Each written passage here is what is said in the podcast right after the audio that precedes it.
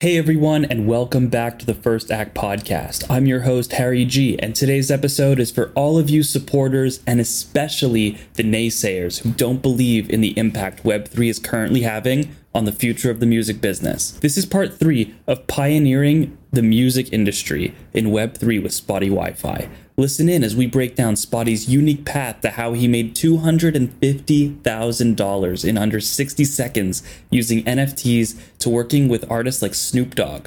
Spottie and I share tips and tricks on how independent artists can thrive in today's music industry by building online communities and creating unique experiences for your fans. This is an episode you won't want to miss. And now, hosted by Harry G. This is your one-stop shop for hot talk straight from the top. Whether you're trying to build a job in pop, rock, or any other artsy schlock, here's your top dog with info that can't be bought, it's gotta be sought. So sit back, crack a six-pack, because we're about to chit-chat and rip facts. It's the First Act Podcast.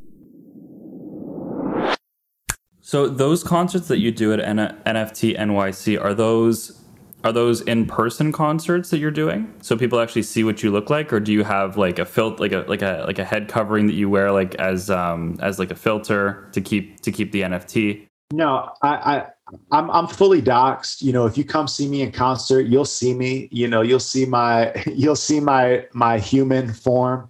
But when I'm online, when I'm doing digital stuff, I still like to just use the face of my, just because I think it's interesting, and yeah. I think it's just been my brand, you know, and been the way that I present myself from day one online. And it's easy. I can't really duplicate that as easily, you know, in a live setting. That's cool. And what's kind of fun about this is if you wanted to, you can create a whole new persona. You could just buy a new NFT and have a whole new persona. And, you know, some of your following might come over, or you might not even tell anybody that you have this new persona, and you could just try it all over again and see if you'd have the same success. Do you think that you would have the same success if you were to do it again? I do, honestly. I mean, right now I'm really focused on Spottie and what I'm doing with my CryptoPunk. That's my main focus. But I have also amassed a nice collection of other NFTs, you know, over the last year and a half. You know, a lot of people know me from the NFT world because I'm very active in the Bored Ape Yacht Club. And I have several Bored Apes. My first Bored Ape that I ever purchased is another character that I've developed. You know, his name is Goldrilla. He's Spottie's hype man, but he also raps, you know, so sometimes I rap as Goldrilla. I change my voice a little bit, you know, that sort of thing. So, you know, I have songs where it's Spottie featuring Goldrilla, but it's really me. And it's right, like a very yeah, but that's cool. It's fun. It's like a very poorly kept secret. We make kind of a joke about it. Like whenever I'm at the live shows, I'm always joking about how Goldrilla missed his flight, you know, and now I got to do his parts and my parts, and I'm going to be out of breath and all this. And you know, he's not going to get paid for the show. So it's just like a running joke. That's kind of an inside joke for my fans. That's sick. That's very cool. And I like it because then you keep the fans engaged. And so do you still run your Discord, or do you only have really your Twitter where people will engage with you? Like most of your community is still on Twitter. So, yeah, I'm most active on Twitter and Instagram nowadays. But I do keep my Discord. My Discord is more so for announcements or for giveaways. Like a lot of times because what's cool about Discord, there's a lot of pain points with Discord. One of the coolest things about Discord is I have channels in my Discord that are private, where you have to have my NFT to enter text channels or those voice channels. Right. And that's really powerful because I'm going to a conference this weekend in West Palm Beach. And they said, okay, we have 25 VIP tickets for your fans if you want to give them out to them. It's like, perfect. This is great. Here's, you know, so here's the link. It's a private link. And I put it in my private Discord channel. So if you have my NFT, you get to be one of the people that can go to the website, first come, first serve, right, and claim these 25 VIP passes. So, and you could just buy them out, right? And you could buy them out and then just resell them as a fan. It depends. I don't know. I'm not sure if that's possible with the Palm Beach one. another conference that I'm getting ready for in Vegas in October. And we're doing that, but they specifically don't want them to be resellable. You know, they want it only to be for the individuals that have my tokens. So it just kind of depends, but that's just one example, you know, of like the types of opportunities or perks, or even like, you know, if I'm in a city, if I'm gone, you know, traveling at a crypto conference or an NFT conference, I might just have some free time. And this happened once in New York. I just had some free time and I said, you know what? I'm walking around Times Square right now. I feel like stopping into this pub. I'm going to get a beer, and I'm just going to let people know that I'm going to be here for the next couple hours. You know, I have some merch with me. I have some stickers. I'm going to give out some stuff, and we'll just all, you know, get to know each other and greet. And that's really powerful. It's basically a private line of communication in Discord between me and my collectors. Wow. And so how many collectors do you have? You have 2,000 collectors, or I'd imagine some people minted more than one NFT when you did your drop. Correct. The average... on average, people minted like two or three of them. Right now, I have almost 900 collectors right now of that debut album. I have another collection that I dropped with a legendary artist, Bun B. We did a song together. We made an NFT collection out of it. I think that one has. Which artist was this that you did a collaboration with? His name it's Bun B. He's Bun from B. the Underground Kings, legendary rapper out of Houston. Cool. And we have about 600 for that collection, I believe, if I'm counting correctly. And then I have other collection. I did a collection as a totally free claim, free mint for people. That one, I'm not sure how many collectors it has. I haven't looked at it recently. I don't know the exact number in terms of how much overlap there is between the different collections, but I would say my strongest, like most avid supporters, it's probably around 1,000 or 1,500, something like that. So without having like tens of thousands of followers, you've been able to, you know, if you don't mind just being candid here, like how much money have you been able to amass as an artist, you know, as a rapper, as an NFT artist, in the, you know, with this latest project with doing Spottie Wifi, versus like had you decided to go down the streaming route or the traditional music industry, as a lot of people would call it now? So just talk about NFT sales, right? Like I do performances, I get photos, I sell merchandise, I stream my music, all of that. But just in terms of NFTs, I've really just done two sales. I've only really done two NFT sales. The first one is the album that we've talked about. That one was 60 ETH in 60 seconds. Yeah. At that time, that was about $250,000 for that day, right? For that one day. And there's been more secondary sales on that one. And then the other collection that I dropped with Bun B, that was a hybrid model where we gave it away for free if you owned my album.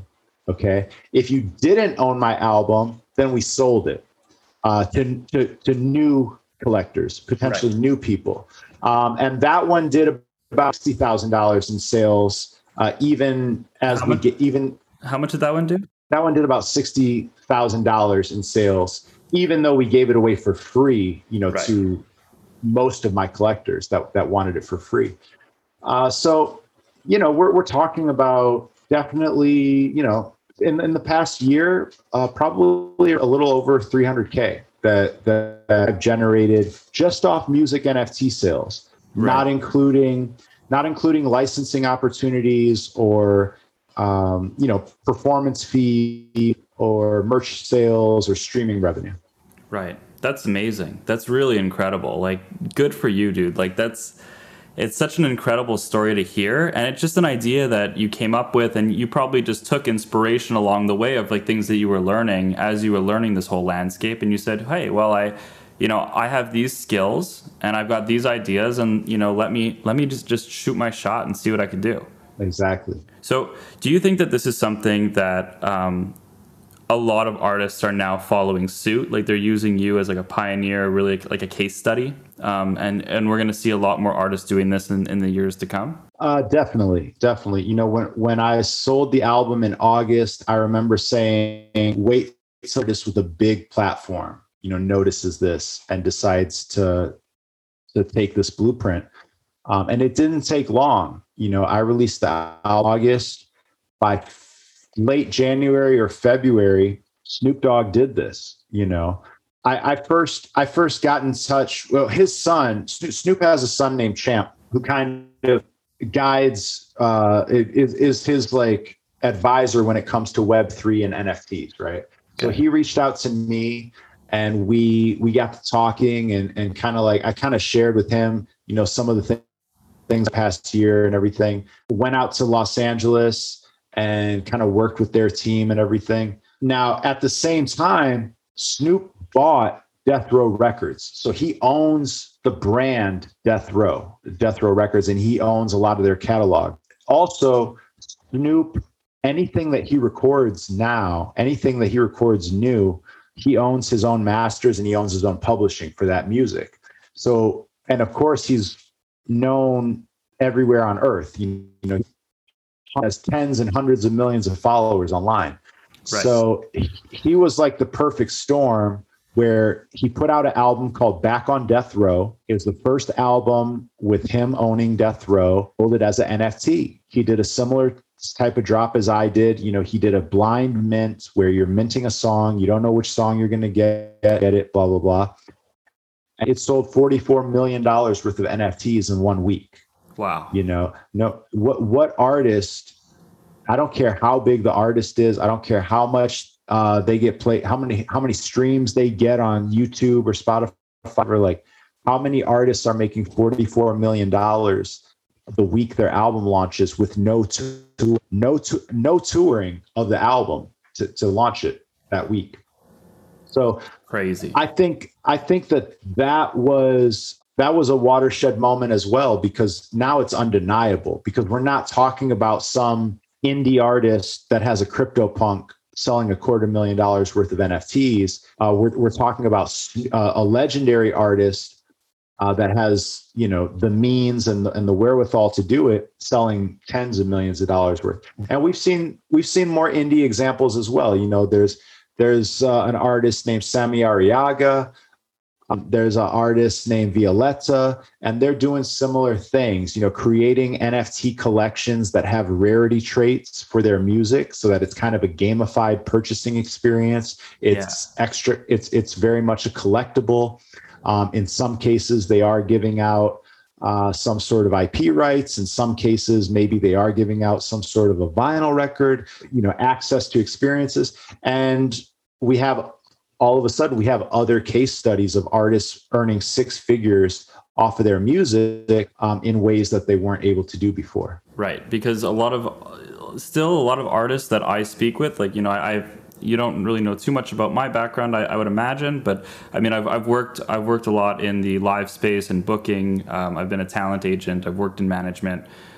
So I've worked exclusively on the business end of music with a lot of different artists, and artists will come to me, especially since this podcast is all about education, educating music business professionals, entertainment business professionals, and really also creatives in the space to really enable their careers. So people will come to me and they ask for my guidance, and more often than not, a lot of them still think that, you know, we're living in a time where you need to not only stream, and streaming is the way to go, but a lot of artists still think that they'll get discovered at a club by like an A&R, they'll get signed to a label, and then their life is changed. So can you talk a little bit about where, you know, how the music industry is different now and where you see it moving towards in the next year? Well, I mean, the music industry now is, it's really a number game. You know, I mean, people, the people that are working at major companies and labels and things like that, looking to sign artists, I don't think they're really spending a lot of time in the, you know, the smoke-filled clubs, you know, listening to like artists perform at open mic nights and stuff like that. I don't think so. you know, it's more about them looking at metrics. How many YouTube subscribers does this person have? How many Spotify listeners do they have? How many times is their song getting Shazammed? How many TikTok followers do they have? Things like that. That's what they're looking for. They're not looking to find an unpolished gem and help develop that artist. They're looking to find somebody that already has their own audience, that already has everything needed to monetize. And they're looking to partner with them and sign them to sort of an arrangement where the label is providing some combination of services in exchange for some level of ownership over that artist's music and career. Right. And that's an interesting state of affairs, because most of the time, the artists that meet those qualifications, the artists that have those metrics, by the time an artist has done the work to get attention from a label, that artist really probably doesn't need a label. Yes. By that time, that artist might not need a label. Maybe they think they need funding, but a label is not the only way to get funding. And this is sort of the backdrop or the context in which NFTs enter the scene, because NFTs offer a new way to raise funding, you know, right. Through community. Through community, exactly. And by going direct to consumer, direct to the people that love your music. You know, the old way of working in the music industry is infested with middlemen. You know, the labels, the publishers, the artist managers, the business managers, all of these different entities are there, even the streaming platforms in a way, you know, they are a middleman as well. They stand between you and the people that want to listen to your music, and they get a cut every time that you deliver that music, or any time that fan wants to purchase something from you, or wants to pay to listen to your music. So NFTs to me represent the potential for a future in the music industry where there are a lot fewer middlemen and there's a much more direct relationship between the artist and the fan, so that fans can help fund the artists that they love, you know, and they can get value from it. You know, NFTs, we've talked about physical merchandise, live events, digital experiences, all these different ways that a token or an NFT, all these different things that it can unlock, all these different utilities. But what's going on in the mainstream is it's really all about understanding that there's more to music than just an MP3. Yes. You know, ever since Napster, ever since LimeWire, it's very hard to sell an MP3. And so that's why artists feel like they need millions and millions of fans. I need millions of streams to get my Spotify numbers up, all this, because nobody's going to buy my MP3. They're just going to stream it, and I need millions of streams in order to earn a living. But right. The truth is, if you take a step back, if you step outside of the MP3, you know, world, it's like, what else can you offer that somebody would pay for? Because if they're not going to pay for your MP3s, what else would they pay for? People still pay good money to go to Coachella. People pay good money to go to Lollapalooza, to go to music festivals. People pay good money for vinyl, you know? So what can you do with a digital token that's going to deliver more value than an MP3? That's where the music industry is headed. Yeah, they want more access, I think, fans, and they want more experience. And I think that is what we need to be focusing on in this space. And I think that's where you've kind of been getting with everything that you've been saying throughout this whole hour, is people want a cooler experience. They want to engage more with their artist. They also love that exclusive feel. Like, that way, you know, you're chilling at a bar in New York, nobody knows, but you know, the people that are your real fans, that hold your NFT, that have invested in Spottie, you know, those are the people that will know, oh, Spottie's actually in town, let me link up with him. You know what I mean? So absolutely. I think it's all about experience, and it's all about access. Yep, I agree. So, Spottie, I really thank you so much for your time today. I'd love to do a part two with you at a later date so we can, you know, talk about some other projects, other things that are going on in Web3. But I really appreciate you sharing your background, sharing your story to success, and, you know, even sharing with us some projects that you've been working on with other legendary artists. Absolutely, man. I would love to do a part two. Let's make it happen, and really appreciate your time. Thank you for having me. Thank you so much. Remember, new episodes release every Thursday at 12 p.m. Pacific. See you there.